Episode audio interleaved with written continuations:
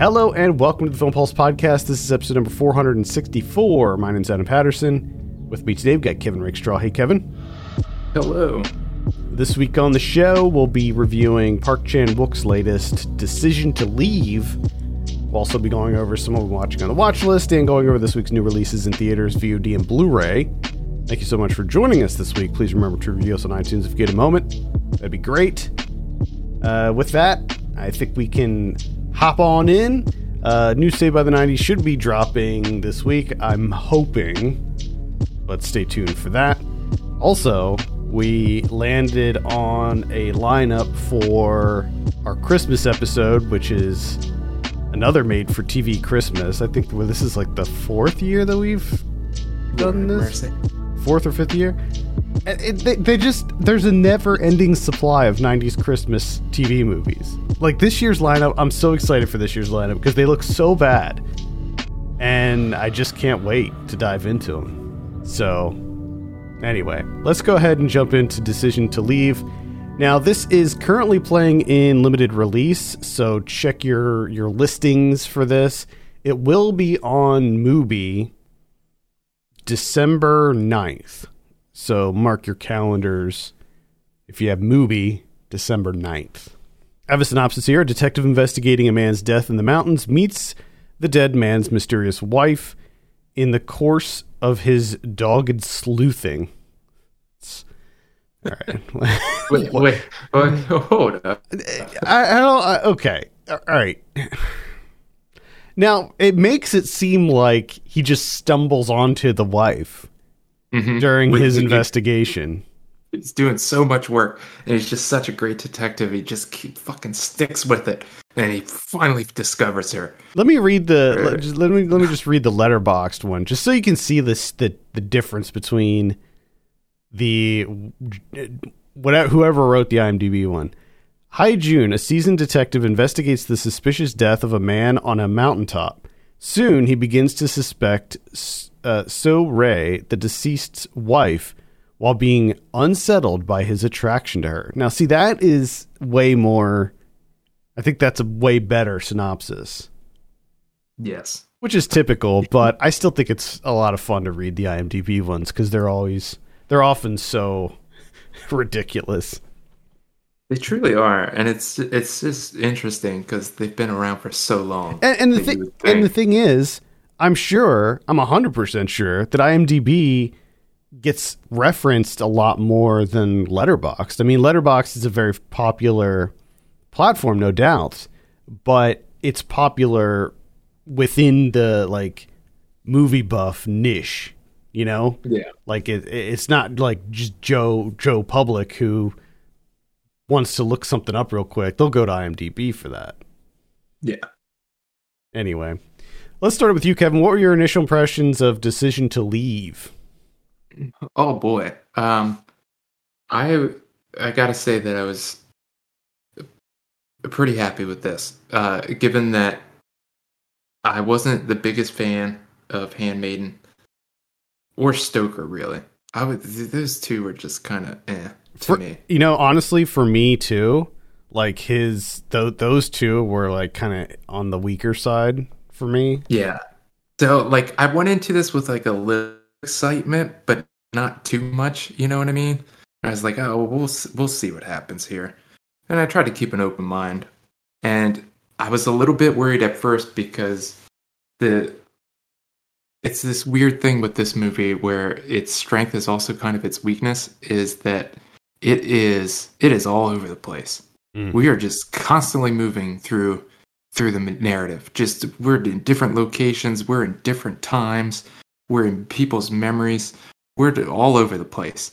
And at the outset, in the beginning, it was a bit much for me because I was. It kind of caught me off guard where I was. What the fuck was going on? There's Mhm. just too much happening. It's just like, please, at some point, can you settle down and just like get like a nicer rhythm for me? Because if it's this for two hours, I'm gonna be fucking lost. And it does do that. It does settle into a rhythm that I thought was a much nicer pace.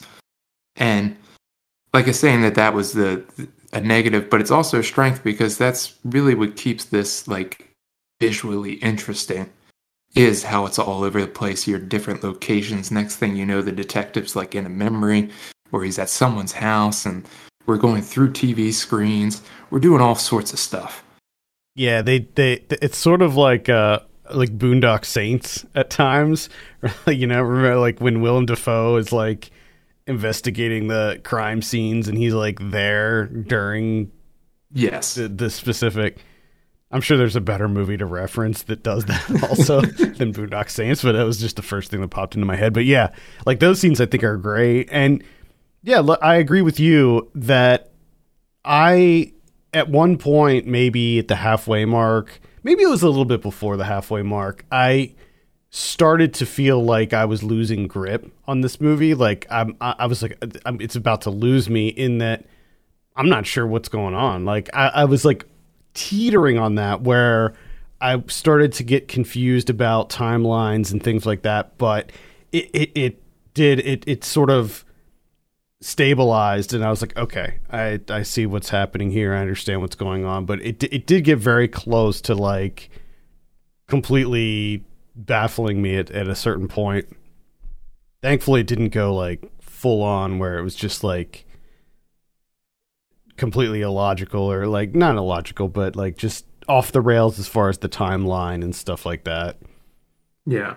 But um yeah, I think uh I think that it's for the most part a it's a good story, it's a good narrative, it's very intriguing. It does keep you engaged. It is if you know, throughout it's, it's pretty extended runtime. I mean, this is over 2 hours long but I think that it uses that time pretty efficiently. I think maybe it could have been tightened up in certain aspects, but you know, it's it's it's also interesting in that I don't think that this is an entirely original story in any way, but at the same time, I think the way in which Park Chan Wook tells it, it still keeps it engaging to the audience, even though I feel like this is kind of something that we've seen before in movies where, you know, it's a it's a beautiful woman who may be a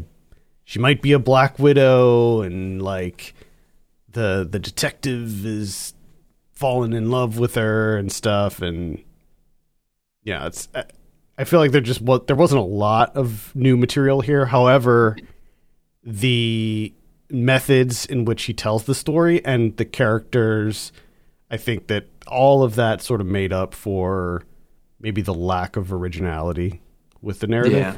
Yeah. And i think two things that really help it in that regard because i'm kind of with you where the the, the narrative i would say it does it does lack some originality. I mean i like where it ends up at, you know yeah. i kept thinking like there's got to be more to this right there's got like something's going to happen. There's got to be like an element to this narrative that's just going to completely change things, but that doesn't really happen. So that that that expectation is kind of my fault because I'm kind of thinking like Oldboy or something where I'm like, oh, there's going to be going to be like a twist or something, or it's, it's some there's going to be more to this than with face value. There has to be, but that's not that's not the thing. But there's two things that help it greatly. Is one I already mentioned visually. There's just a lot of stuff going on. He's just. It seems like him and his crew are just. They're trying fucking everything. We got skewed camera angles. We got nighttime shots. We got uh, police chases in fog. We like we got all sorts of stuff going on, man. And to me, that that uh, that variety in the visuals really helped out. And then second is there's a decent amount of comedy in this, which I think really, really helped, mm-hmm. especially with the runtime. Is it, you know, it got broken up with some levity here and there, which was really helpful. Because if this was just played like super serious, I think it, you know, it definitely, not to say it would have failed, but it definitely wouldn't have, it wouldn't have uh, impacted me as much. Yeah, I agree. Um, and I think that that's that's one thing that that Park Chan Wook is is good at is uh, bringing in injecting little bits of of comedy into into his movies, which are oftentimes you know pretty pretty dire. Um, this one I think less less so than than some of his other ones, but Yeah, it just it feels like it feels like his twist on like a old like a Hollywood romance, almost like noir type, but just in his style, mhm. which I thought was kind of fun because I've been kind of in that mode recently.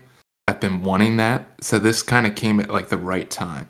Yeah, I agree. I, just to reiterate, I like I I think that it is kind of I, I don't think it's on the same level as Oldboy or any any of his other revenge movies, but I still I still enjoyed it. I, I thought it was uh, a good good time. It's it's definitely very exciting too, in the sense of like we we stated from the outset between Handmaiden and Stoker, where this I don't want to necessarily say like a return to form because I think Handmaiden it was his like the the technical aspects of that movie are pretty damn good, but it does feel for me kind of like a return to form where I'm like, oh maybe maybe I'm gonna be super excited about his work moving forward like I used to be. Mm-hmm. Yeah, yeah, I agree. I, I just kind of hope I just don't want him to do another love story next. Like I'm I'm kind of done with the with love stories. well, for from him. For Like him. I just I don't know. I, I, I the the love story angle of it was not what intrigued me about this movie. It was sort of the other aspects, the the more cr- kind of crime slash procedural aspects. Yeah, but I do like how he plays with that, with that a little bit of Oh, where no, this, yeah, yeah. this this this detective obsesses over her, and then she gives him like the ultimate obsession. Yeah, I mean to be clear, I think that it's essential for the movie. Like I I I think that it was completely necessary. But I I Yeah, guess and I think it. I guess maybe I liked the the exploration of that obsession more than the actual relationship between the two. Because I mean, he basically think- turns into a stalker, which I think is kind of Yeah, but I think that that's and it works with that ending. yeah, That makes it. That makes it. You know. And it enhances it because if you don't have that ending, you're just kind of like. Because I was kind of thinking the same thing where I'm like, okay, he's just kind of obsessed. Like this isn't. I don't know if this warrants two hours. yeah. But then, yeah, that ending kind of put everything into perspective. Where it was like, okay, yeah, yeah, this is pretty damn. This is pretty good. Yeah, it was pretty. The ending was pretty wild too. What did you think of the? There were a couple Rolexes in this, shown Oh, yeah, you got shown very prominently. Getting those, got those cracked crystals. Hmm. Gotta get that crystal replaced. So, so what do you? Rough. I mean, what was your take on this? So, uh, the the man who is murdered at the beginning or, or dies, uh, we're not sure if he's murdered or not at the beginning. He falls off of a cliff, and the the Rolex breaks. How did Mhm. you? How did you? How did you feel about that? Were you offended that they would show a No, Rolex that would- that- broken in that manner? No, Rolex would definitely break in that situation. Okay. A hundred percent. Yeah, you're not. It's not surviving that. I mean, they're pretty sturdy. They're pretty robustly built, but it's not surviving that. Then they showed another Rolex later on on another dead Yeah. body. So Yeah. But the interesting thing is is sure that this has the, the place into like the personality type thing going on here because you have two guys that are kind of you know they're rich and somewhat flaunted so they got the rolexes and our detective wears an omega mhm. which is his is just a very subtle subdued dress watch but he also has a chainmail glove. So Which okay, I'm glad you brought that up because I almost forgot. Because as soon as I, as soon as he pulls out the chainmail glove, which I kind of forgot about those from the kitchen days, but as soon as he pulled one out, I was just like, God damn, why hasn't why hasn't that been a thing in movies more often? Because it's really fucking badass. Dude, like you know, one guy has a knife. You think it's going to be a knife fight? He just pulls out a chainmail glove. And he's like, "All right, I'm just gonna grab this fucking thing from you." yeah, you never. I, I don't know that I've ever seen a movie aside from like you know medieval type movies that involve chainmail gloves. Which is just fucking genius because you're like, oh yeah, those things exist, So you don't, you know, if you're don't know how to cut vegetables and stuff, you wear it for some. I don't know if I've ever seen anyone actually use it for that, but it's a fucking genius idea. And then he just grabs it, the shit out of the guy. Yeah, yeah, just grabs grabs the knife and starts punching him in the face over and over again. I fucking loved it. There's a yeah, there was a there was a level of classiness to this movie that I really enjoyed. Like all of the the apartments and stuff for the most part looked very well kept and just classy. And just that scene when he's interrogating her for the for the I guess it's the first time, but he he like brings in the sushi and just the way that they eat and like how everything is so meticulous and like her apartment and his his like bachelor pad apartment that he has like everything is just so minimalist and very clean and well kept. I just I liked all of that, and he has an incredible hi-fi system. Holy crap, that thing mm-hmm. that thing is a beast. I also wanted that sushi. That was like the fanciest takeout sushi I've ever seen in my life.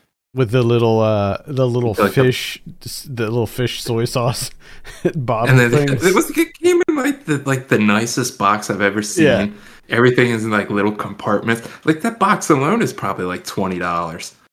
Just the box with nothing in it. Yeah, I mean they said it was a it was like the fanciest one. It was the fancy meal. That's ridiculous. Spending way too much on takeout. It'd be crazy for the overhead of that place. Yeah. I, I, I give it a, I give it a pretty strong recommend. I have a feeling because I, I got to say that you know I'm pretty um I'm pretty fresh off of this, so there is a part of me that wonders how it's going to grow with me over the next couple of months. But I have a feeling, just from early reports, is that it's gonna it's gonna grow favorably. Could could be, yeah. I mean, I I'm fresh on this too. Like I just watched this today, actually. So I'm I'm still I'm still sort of processing it. So I'm not sure how I'll feel about it in you know a couple weeks time, but yeah, but it's just nice early bump because I kind of forgot about the chainmail glove thing. Hell yeah, She's pretty badass. I That's did. I did like. I did like that. Um, that that there were like other cases that they were working during this too. Like the the fact that they included that other that other uh, murder case and stuff. I I liked. The, I liked that. The the turtle theft. The turtle theft. Yeah. It's good, and and it does hit you with that surprise of where like the the um the initial or you know the the central investigation just kind of ends. Mm-hmm. and then it gets picked up later on. So there's enough there's enough there to me for the, like the way that he handles this narrative even though that it is a bit scattershot at times but at the same time it's it's kind of invigorating. Because you don't really know what's going to happen. You don't know what case he's going to be on in the next scene well, or yeah, if he's actually going to be in present day, or if he's going to be in a memory. And and at one point, he it, it, jumps forward in time like a year, and it's in a completely different city. Yeah. So yeah, it's it's um, and and also like I'll just I'll just reiterate the the camera work and like the really cool transitions that they would do in this like that that there was like that one scene when they were like zooming in they like zoomed in on a picture of a like flowers or something and then it like transitioned into an actual like bouquet of flowers into the next scene and so, so he yeah. did he did a lot of cool stuff with with uh regards to the camera work too yeah which is always fun because it's taking those little mundane transitions mm-hmm. but giving them giving them that flair and that's the thing pizzazz. like it's not like there's a ton of action or anything in this movie but the the cinematography helps make up for some more of the you know more mundane moments. Yeah. Cool. So that's decision to leave. Kevin, what are you going to give this one out of ten? I'm thinking. I'm almost leaning to an eight. I feel myself leaning towards an eight. I was gonna say seven and a half. Thinking eight. Well, there you have it. I'm I'm at like a I'm at like a seven and a half on this one definitely worth a look. Again, playing in limited release right now. Going to be on Mubi. Uh, what did I say? December 9th or something? I think he said 9th. Yeah, keep an eye on Mubi if you have it. All right, let's move on and talk about some of what we've been watching.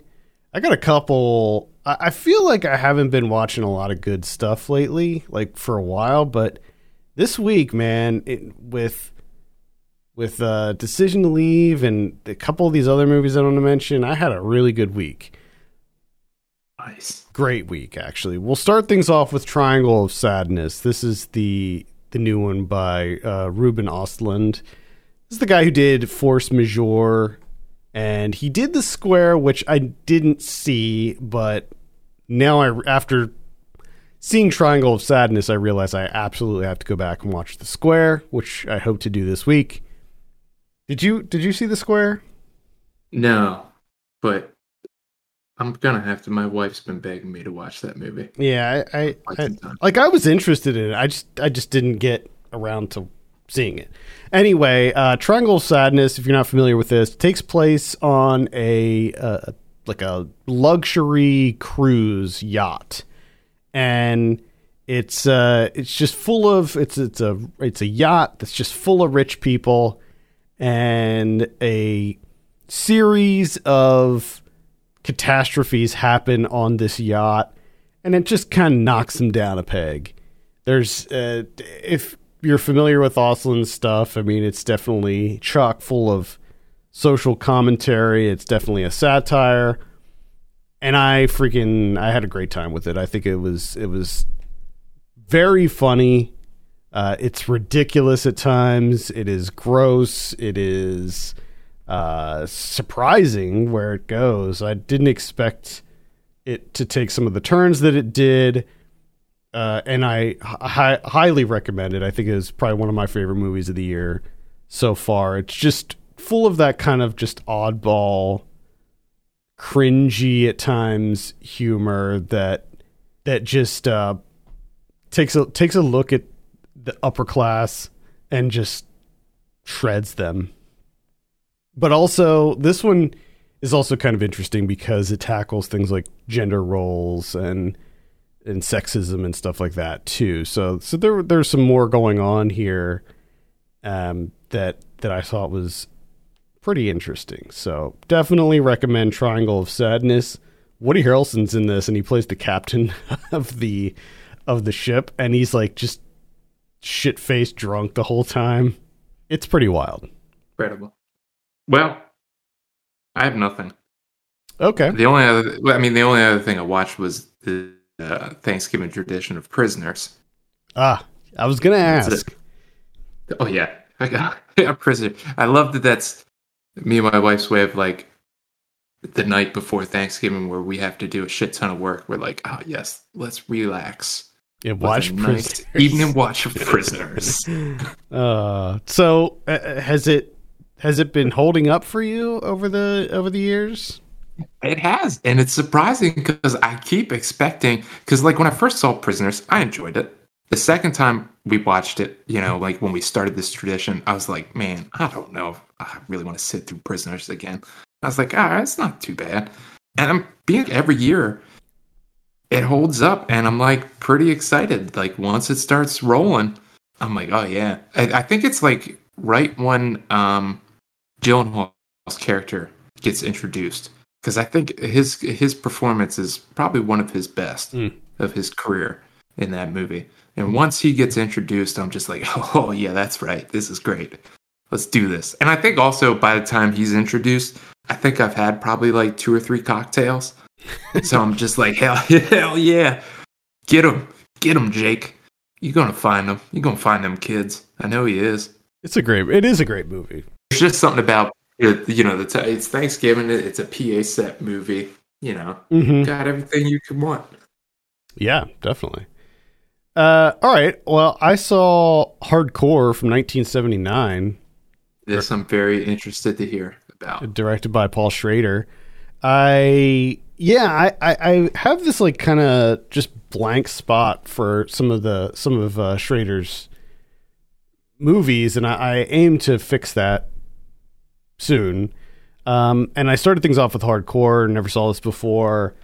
Loved it. I mean, it is like, man, it is ex- kind of exactly what I was looking for, which is like that that really awesome '70s sleaze, and what you, what you have here is George C- George C. Scott is a um, he, he's this like super conservative father who it realizes that his daughter is missing. They took a trip to um, Knott's Berry Farm, and she never came back.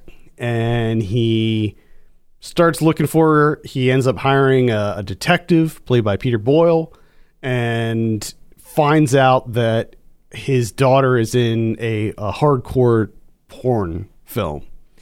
And it doesn't seem like she's super happy to be in it, and so he kind of loses his shit and heads heads off to to track down his daughter by going to all of these like really seedy like strip clubs and porn shops and like brothels and just track just doing just doing his own detective work and it's it's great i mean it's it's it's a sad film in a lot of ways and it's you know pretty pretty depressing. Uh, it does it does it is a little bit of a Christmas movie though, which I didn't know. There's uh, takes place during Christmas time. Interesting. Yeah. but uh, yeah, highly recommended, especially if you're into that kind of '70s sleaze. Like I, I, I just I don't know. I I always kind of like movies that that take place in that in that world. I'd prefer it to be New York. This is in California, but hey, it's it's still great. So yeah, highly recommend Hardcore. Um, I saw It Comes. This is directed by Tetsuya Nakashima. This is uh it's a horror film.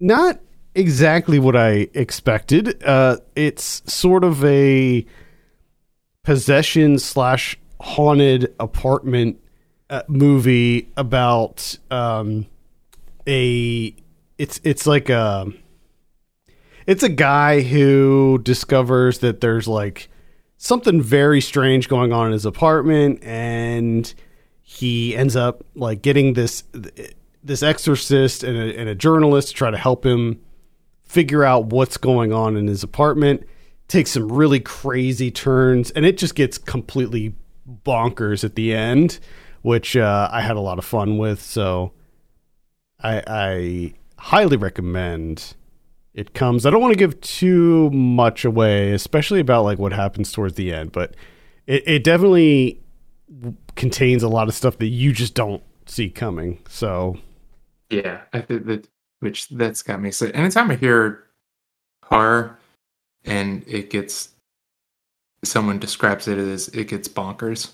Yeah. Yeah. sign me up.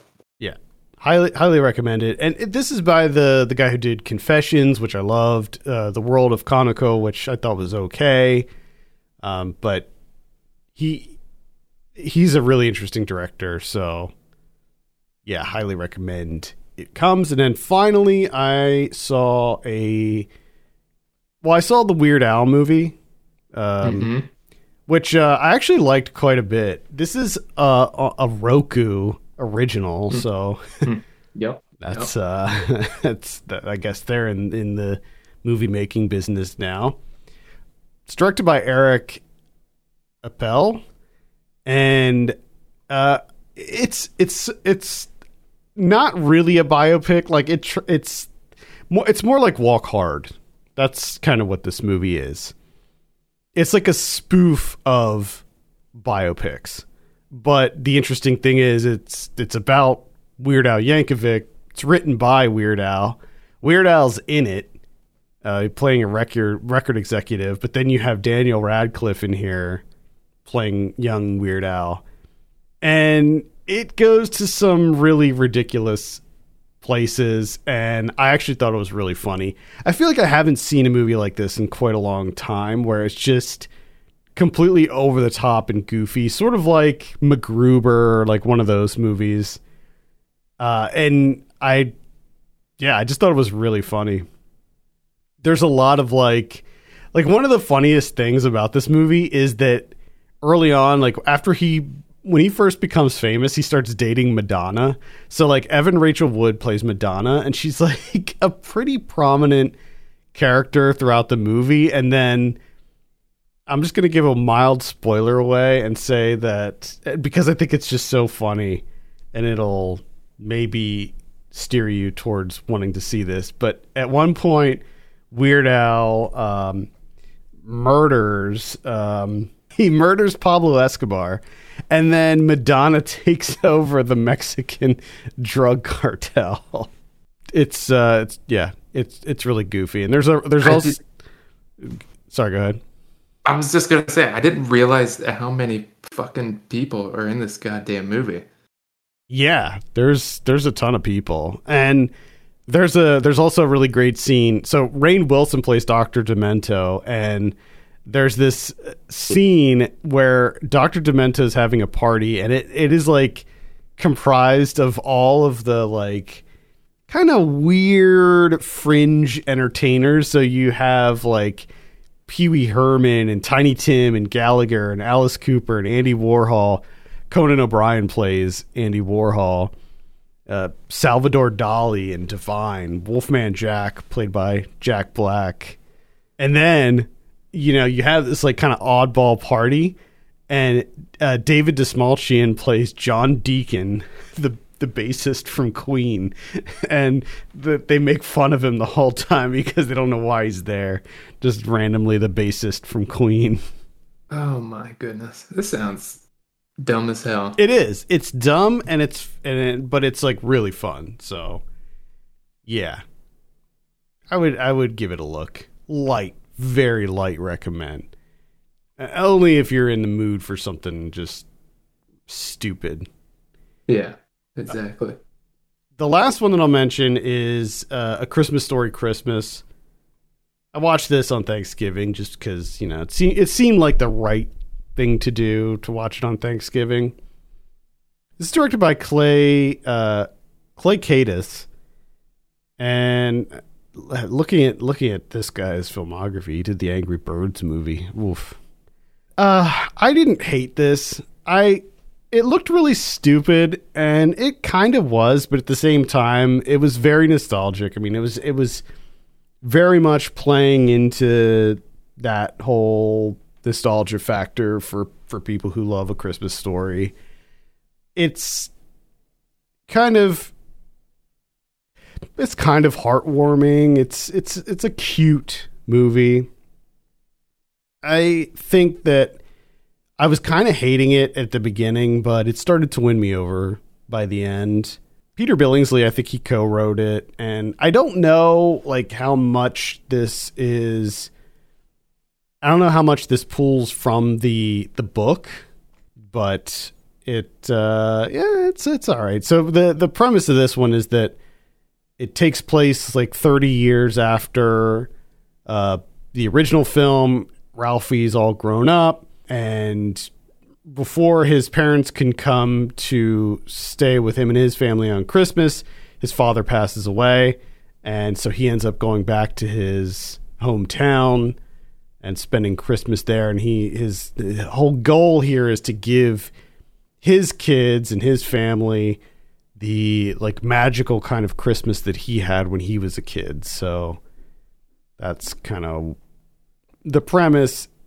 It's it, some of the jokes are pulled straight from Christmas Vacation, which kind of bothered me. Mm-hmm. And it was it was fine, I guess. I like Peter Billingsley. I think it was kind of fun to see him back in that role, but uh eh. It's on HBO Max, so if you have HBO Max, you can check it out there. I do, and I'm not. Yeah, it wouldn't be. I wouldn't. I, I it, definitely not one that I think you would be into. And honestly, like I wasn't super excited to watch it anyway. It's it's not nearly as bad as what you would think, but Yeah, it's also like it's like a meh. It's like a whatever. It's not bad, but it's not great either. All right, let's take a look at what we have in theaters this week. Violent Night is the uh that's really the only notable one here. The only one that I'm seeing. That's the Christmas uh like action comedy. You know, I, I'll I'll check this out. I won't see it in the theater, but I'll give it a look. looks kind of fun. Looks like a bunch of stupid fun. Watch out. Yeah, I mean it's the Dead Snow guy. Yeah, it is. Yep. It could that could definitely be fun. On VOD this week, the starting with the 29th, we have uh, Battle for Saipan, we have Dash, and we have Please Baby Please.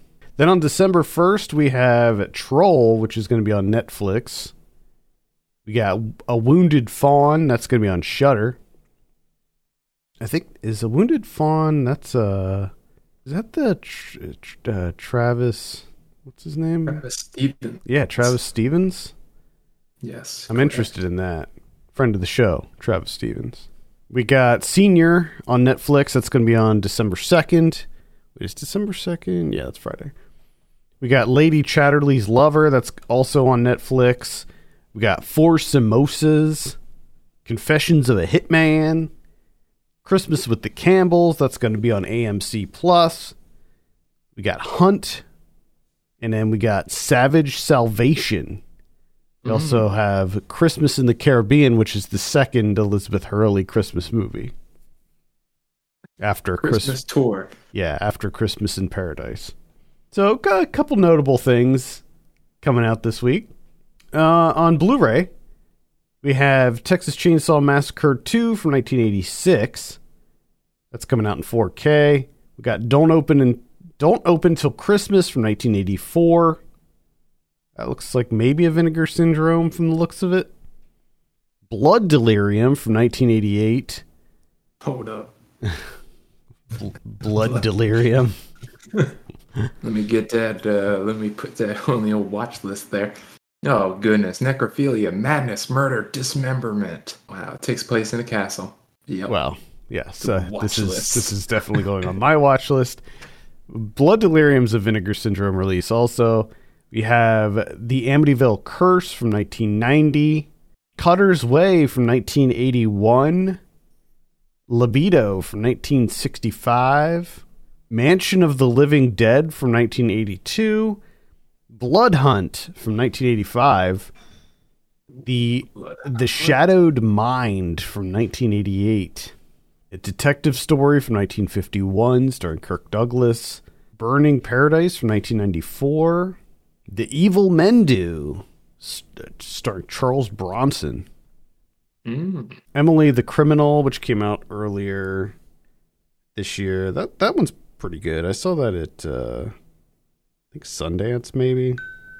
Let's see. The Pact from 1995. Um, looks like Don't Worry Darling is coming out. Make sure you skip that. Mona Mona Lisa and the Blood Moon, which you should check Mhm. out. That one's worth Yes. looking at. Do it. Amityville Karen. Yes. What's that? Have you watched that one? No, that this is a new one. It looks horrible. It looks like a. It looks like maybe it's kind of like a spoof or something. It's a limited edition. There's only a thousand of them being made. Okay. This this sounds terrible. Yeah, it looks it looks awful. Heartland of Darkness from 1992, and that's pretty much it for all the biggies. What about Criterion's? We got nothing. Nothing coming out on Criterion. All right. There, there you have it. All right, uh, cool. Well, I think that that's going to do it for this week. Thank you so much for listening. You can send us your questions and topics to podcast at filmpulse.net. You can follow us on Twitter at filmpulse.net and at filmpulsekevin. And if you have a minute, consider giving us a review on iTunes. That'd be great. For Kevin Rakestraw, my name's Adam Patterson. We'll see you next week.